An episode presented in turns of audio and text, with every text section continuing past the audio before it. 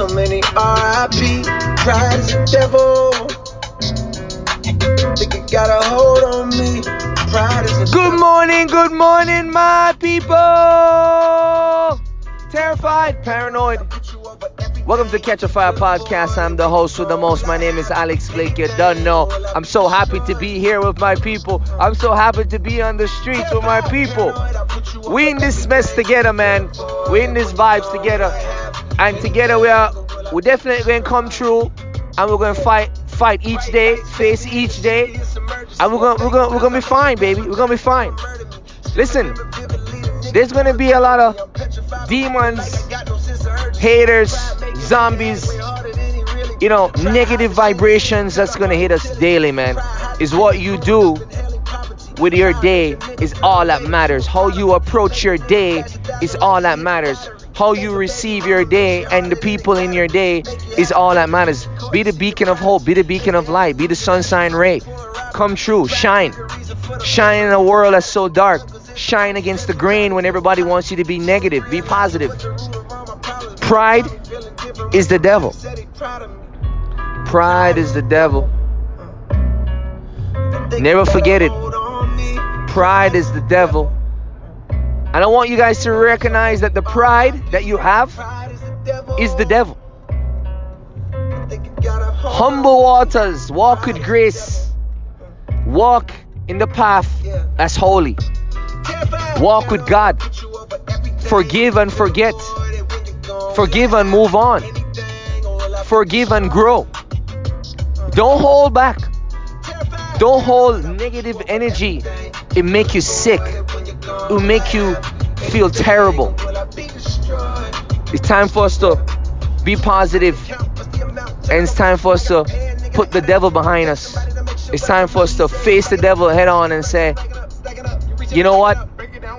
I ain't gonna go there. How many times you got stabbed in the back? How many times people hurt you? How many times people show their true colors? How many times have you feel the pain of trusting somebody else, another human being, another person that, that you really believe in, another person that you thought had your best interest, another person that you shared some of your deepest, darkest secrets with, another person that you really became vulnerable, another person that you really showed the true side of you. That person breaks and destroys that confidence and that trust. I know how that feels. That's happened to me on a cyclical level over and over and over and over again. But you know what's the beauty about all of it? I don't feel any regret being authentic. I don't feel any regret sharing the best version of myself with somebody in authenticity. I don't feel any way feeling bad about being the true version of myself with any human being and any human experience. And if for some reason I get hurt along the process, it's a part of my journey. But at least I shared. At least I opened up. And I did not let my pride get in front of me. No, at the end of the task, at the end of the hurt, my pride probably stepped in a little bit. So nobody now gonna dismiss her. But then I take a step back and I, and I pray about it and I meditate about it and I realize it's a part of my growth curve, man. It's what God wants. God wants us to approach every human being with a human experience and be authentic. So anyway, my message to you is this. Don't make pride be the devil. Don't let pride take you away from your true natural authenticity. And love the haters. This is Catch a Fire Podcast, baby. I'm Alex Blake. For all the haters out there, I love you too. Make a nigga feel a way that you follow me.